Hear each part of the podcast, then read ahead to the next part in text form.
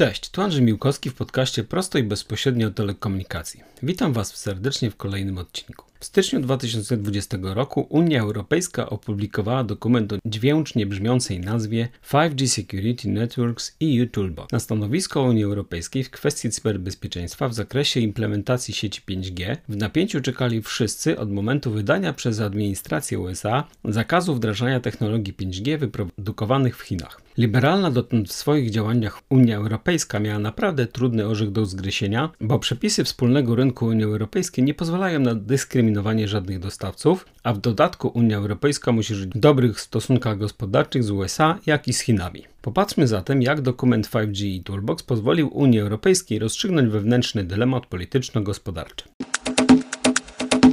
Czym jest dokument 5G Toolbox? Celem zestawu narzędzi 5G Toolbox jest określenie skoordynowanego europejskiego podejścia opartego na wspólnym dla wszystkich państw członkowskich zestawie środków zapobiegawczych mających na celu ograniczenie zagrożeń cyberbezpieczeństwa dla sieci 5G. Materiał ten przedstawia wytyczne w zakresie wyboru i ustalania priorytetów, które powinny być częścią krajowych i unijnych strategii. Dokument podsumowuje zestaw kluczowych działań poprzez nazwanie i kategoryzację zestawu zagrożeń, ale w szczególności zobowiązuje do zaostrzenia wymagań bezpieczeństwa dla operatorów komórkowych, ocenę profili ryzyka dostawców i wdrożenie dla nich odpowiednich ograniczeń w odniesieniu do krytycznych i wrażliwych aktywów, np. funkcji sieci core, funkcji zarządzania siecią i orkiestracji oraz funkcji sieci dostępowych, a także wprowadzenie strategii wielu dostawców dla operatorów komórkowych, tak aby uniknąć lub ograniczyć jakąkolwiek poważną zależność od jednego dostawcy lub dostawców, czyli uniknięcia sytuacji vendor lock na poziomie operatora i bezpieczeństwa na poziomie krajowym.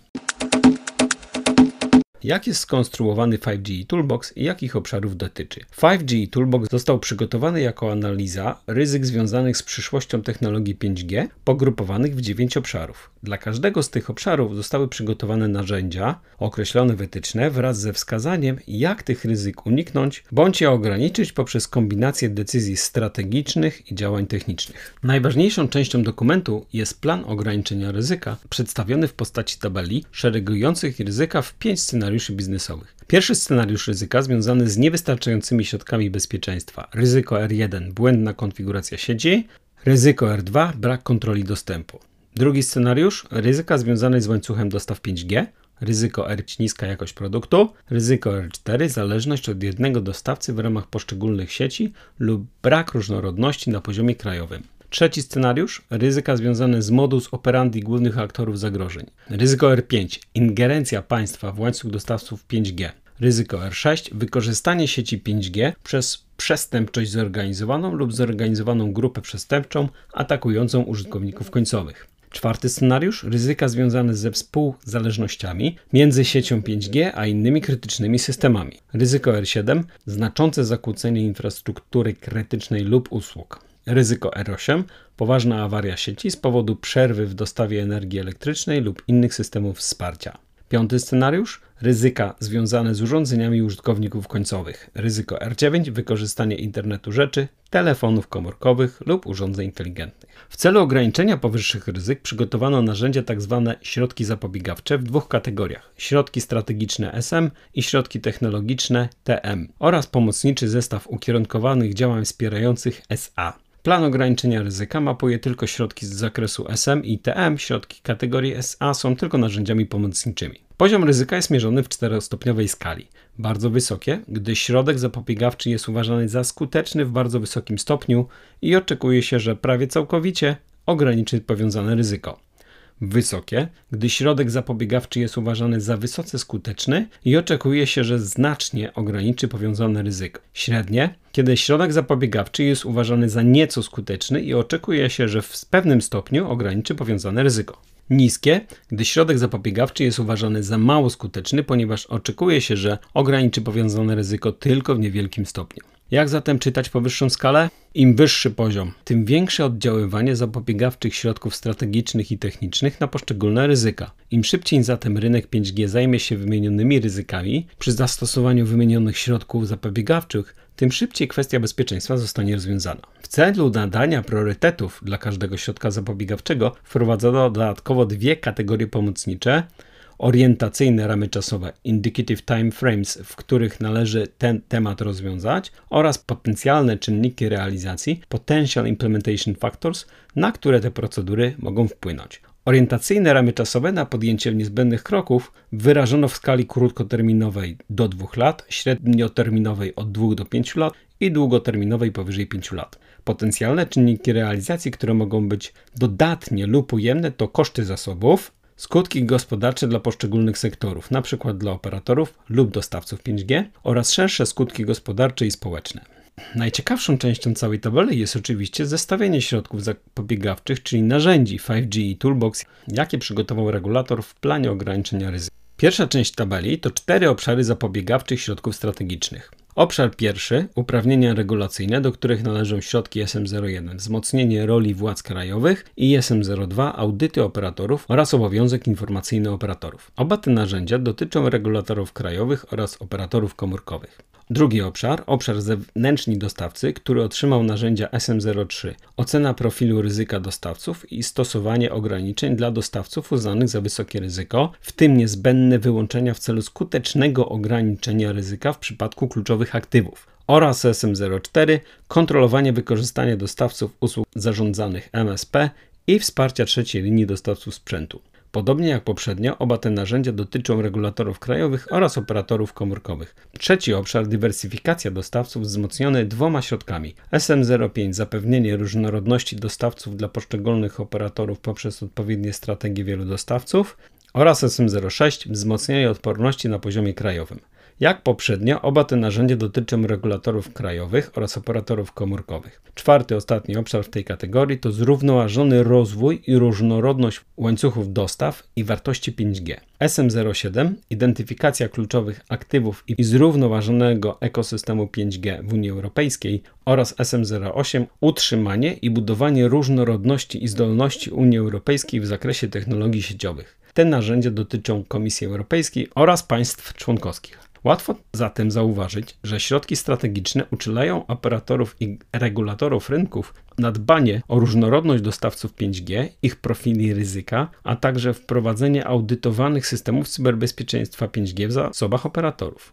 Te obszary są odpowiedzią na polityczne wyzwania ze strony administracji USA. Warto też podkreślić dążenie Unii Europejskiej do promowania rozwiązań 5G, które będą powstawać na terenie Unii Europejskiej. Jest to szansa dla nowych przedsiębiorców. Druga część tabeli przedstawia 4 obszary dla zapobiegawczych środków technicznych.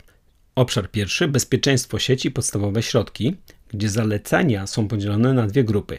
TM01, zapewnienie zastosowania podstawowych wymagań bezpieczeństwa, oraz TM02, zapewnienie i ocena wdrożenia środków bezpieczeństwa w istniejących standardach 5G. Pierwsze z tych narzędzi dotyczy regulatorów krajowych oraz operatorów, drugie dostawców sprzętu i powyższych operatorów i regulatorów. Drugi obszar, bezpieczeństwo sieci, środki specyficzne dla 5G. Specyfikuje 5 narzędzi. TM03, zapewnienie ścisłej kontroli dostępu. TM04, zwiększenie bezpieczeństwa zwirtualizowanych funkcji sieci. TM05, zapewnienie bezpiecznego zarządzania, obsługi i monitorowania sieci 5G. TM06, wzmocnienie bezpieczeństwa fizycznego, oraz TM07, wzmocnienie integralności oprogramowania, zarządzania aktualizacjami i poprawkami. Wszystkie te obszary dotyczą operatorów komórkowych oraz regulatorów krajowych. Obszar trzeci, wymagania związane z procesami i wyposażeniem dostawców, pokryty jest w opisie 3 narzędzi. TM08, podniesienie standardów bezpieczeństwa w procesach dostawców poprzez solidne warunki zakupów. TM09, korzystanie z certyfikatów Unii Europejskiej dla komponentów sieci 5G, sprzętu klienta i procesów dostaw, oraz TM10, korzystanie z certyfikatu UE Unii Europejskiej dla innych produktów i usług niezwiązanych z 5G, podłączone urządzenia i usługi w chmurze. TM08 dotyczy regulatorów krajowych, operatorów i dostawców, a TM09 i 10 dotyczą regulatorów krajowych, Komisji Europejskiej, ENISA oraz interesariuszy rynku. Ostatni obszar to odporność i ciągłość usług z jednym narzędziem, TM11, czyli wzmocnienie planów odporności i ciągłości usług. To narzędzie dotyczy regulatorów krajowych, operatorów komórkowych, dostawców oraz operatorów infrastruktury krytycznej. Przeanalizuję parę rozwiązań planu ograniczania ryzyka na przykładzie najwyższego stopnia ryzyka. Pierwszy przykład to ryzyka R1. Błędna konfiguracja sieci oraz R2, brak kontroli dostępu, dla których wymagane jest wprowadzenie zapobiegawczych środków SM01 i SM02. W tabeli można przeczytać, że są to ryzyka do usunięcia w krótkim terminie, do 2 lat, i dotyczą głównie prac w zakresie krajowego regulatora rynku, który powinien nałożyć zaostrzone obowiązki na operatorów komórkowych w obszarze bezpieczeństwa sieci 5G oraz poddać audytowi operatorów komórkowych lub wymagać od nich raportów z wykonywanych we własnym zakresie audytów sieci. Dodatkowo na żądanie regulatora operatorzy będą musieli dostarczać szczegółowe i aktualne informacje o swoich planach dotyczących pozyskania sprzętu 5G i zaangażowania dostawców zewnętrznych. Drugi przykład, ryzyko R4, czyli zależność od jednego dostawcy w ramach poszczególnych sieci lub brak różnorodności na poziomie krajowym. Dla tego ryzyka zaproponowano środki SM05, 6, 7 oraz 8. W praktyce oznaczają one konieczność wprowadzenia przez operatorów strategii wielu dostawców w każdym obszarze sieci 5G. Zapewnienie odpowiedniej równowagi dostawców na poziomie krajowym w celu zapewnienia odporności na wypadek incydentu z jednym operatorem. Dodatkowo niezbędne jest wprowadzenie systemu monitorowania bezpośrednich inwestycji zagranicznych w łańcuchu wartości 5G na poziomie Unii Europejskiej oraz opracowanie polityki, która stworzy optymalne warunki dla europejskich firm technologicznych wraz ze wsparciem innowacji w kluczowych obszarach technologii. Ma to na celu promowanie zróżnicowanego, zrównoważonego i bezpiecznego europejskiego ekosystemu 5G. Na te działania gracze mają nawet powyżej 5 lat. Trzeci przykład z najwyższym priorytetem to R5, czyli ingerencja państwa w łańcuch dostaw 5G. Dla tego ryzyka zaproponowano środki zapobiegawcze SM03 i SM04. Wymagają one przeprowadzenia przez lokalnego regulatora rynku rygorystycznej oceny profilu wszystkich dostawców 5G na poziomie krajowym i Unii Europejskiej. Na podstawie oceny profilu ryzyka należy zastosować ograniczenia, w tym nawet niezbędne wykluczenia w obszarze dostawców 5G. Drugim środkiem zapobiegawczym jest ustanowienie ram prawnych i regulacyjnych, które ograniczą rodzaj działalności i warunki, w których operatorzy sieci komórkowych mogą zlecać określone funkcje dostawcom usług zarządzanych poza swoimi strukturami. Te środki należy wprowadzić w okresie do 2 lat. Czytając plan ograniczenia ryzyka, widać, że w największym stopniu dotyczy on prac w ramach lokalnych regulatorów, a w sposób operacyjny dotyczy operatorów. To w tych instytucjach będziemy w najbliższej perspektywie dopatrywać się konkretnych regulacji i działań.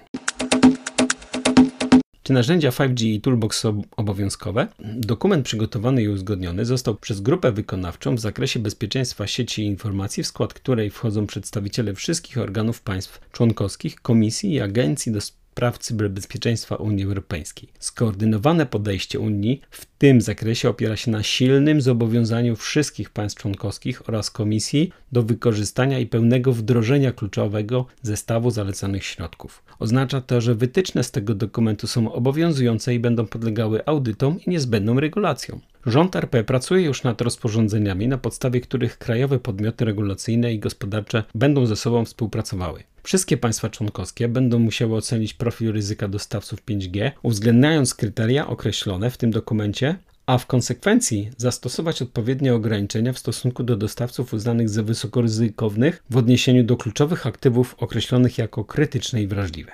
W praktyce Unia nie wydała bezpośrednio zakazów związanych z konkretnymi dostawcami, w domyśle chińskimi. Obowiązek ten został przekazany państwom członkowskim. W przypadku rządu RP czekamy zatem na wytyczne dla operatorów w obszarze dostawców rozwiązań 5G. Jestem ciekaw, jak z tym gorącym ziemniakiem stworzonym we współpracy z Unią Europejską poradzi sobie nasza władza. Niezależnie jednak od wytycznych rządu RP, dokument 5G i Toolbox w sposób stanowczy wskazuje operatorów komórkowych jako podmioty podejmujące operacyjne działania w zakresie cyberbezpieczeństwa i działania ich sieci. Nie zmienia to faktu, że dostawcy sprzętu telekomunikacyjnego i oprogramowania 5G biorą odpowiedzialność za dostarczenie odpowiednich produktów dla operatorów pod rygorem wykluczenia z łańcuchu dostaw 5G w Unii Europejskiej. Unia Europejska i inne instrumenty chroniące sieci telekomunikacyjne. Zgodnie z ramami prawa telekomunikacyjnego Unii Europejskiej na operatorów telekomunikacyjnych można nałożyć różne obowiązki w zakresie cyberbezpieczeństwa. Państwa członkowskie są zobowiązane do zapewnienia integralności i bezpieczeństwa publicznych sieci łączności. Ramy te przewidują, że krajowe organy regulacyjne są uprawnione do wydawania wiążących instrukcji i zapewnienia zgodności z tymi kryteriami. Kolejną instytucją jest Europejski Kodeks Łączności Elektronicznej European Electronic Communication Code EECC, który będzie odpowiedzialny za utrzymanie i rozszerzenie przepisów dotyczących cyberbezpieczeństwa. Z dniem 21 grudnia 2020 roku EECC zastąpi obowiązujące obecnie regulacje BEREC. Ostatnią, ale bardzo ważną instytucją jest NIS, który poprzez dyrektywy NIS wymaga od operatorów usług z innych dziedzin takich jak energetyka, finanse, opieka medyczna, transport czy dostawców usług cyfrowych podejmowania odpowiednich środków bezpieczeństwa i zgłaszania incydentów właściwym organom krajowym. Dyrektywa ta przewiduje również koordynację prac między państwami członkowskimi w przypadku incydentów transgranicznych mających wpływ na operatorów w tym zakresie. Ostatnim instrumentem jest ustawa o cyberbezpieczeństwie Cyber Security Act, weszła w życie w czerwcu 2019 roku i tworzy ramy dla europejskich systemów certyfikacji bezpieczeństwa dla produktów, procesów i usług. Jakie są kolejne kroki Unii Europejskiej w zakresie cyberbezpieczeństwa? Zgodnie z zaleceniami NIS prace będą kontynuowane w ramach grupy współpracy w zakresie bezpieczeństwa, a konkretnie do 30 kwietnia 2020 roku Komisja wzywa państwa członkowskie do podjęcia konkretnych i wymiernych kroków w celu wdrożenia zestawu kluczowych środków. Do 30 czerwca 2020 roku Komisja wzywa grupę współpracy do spraw bezpieczeństwa sieci i informacji do przygotowania sprawozdania ze stanu wdrożenia tych kluczowych środków w każdym państwie członkowskim. Do 1 października 2020 roku państwa członkowskie we współpracy z Komisją Europejską powinny ocenić skutki zalecenia Komisji z marca 2019, aby ustalić, czy istnieje potrzeba dalszych działań. Podsumowanie. Powstanie dokumentu 5G Toolbox to pierwsza konkretna odpowiedź Unii na ostre wymagania dotyczące bezpieczeństwa sieci 5G postawione przez administrację USA. Zestaw reguł nie wskazuje wprost, czy i jak zabronić dostępu do infrastruktury firmom z Chin. Powołuje natomiast do pracy konkretne organy regulatorów krajowych, które muszą wypracować własne wytyczne zgodnie z tymi dokumentami oraz własnymi lokalnymi wytycznymi co do bezpieczeństwa. Nie ulega jednak wątpliwości, że to na operatorach komórkowych spocznie ciężar operacyjny ochrony mieszkańców Unii Europejskiej, co powyższe 5G Toolbox skrupulatnie wskazuje. Będziemy czekać teraz z niecierpliwością na najbliższe wytyczne dotyczące kluczowych środków bezpieczeństwa oraz konkretnych działań poszczególnych operatorów komórkowych w Polsce. Przetarg na pasmo 5G się rozpoczął. Niedługo zatem operatorzy będą ogłaszać swoje decyzje w kwestii wyboru dostawców 5G, oczywiście na podstawie wytycznych rządu RP. Materiał ten został przygotowany na podstawie dokumentu Secure 5G Networks – Questions and Answers to the EU Toolbox. Dziękuję za wysłuchanie podcastu Prosto i Bezpośrednio o Telekomunikacji. Zapraszam na kolejne odcinki. Trzymajcie się.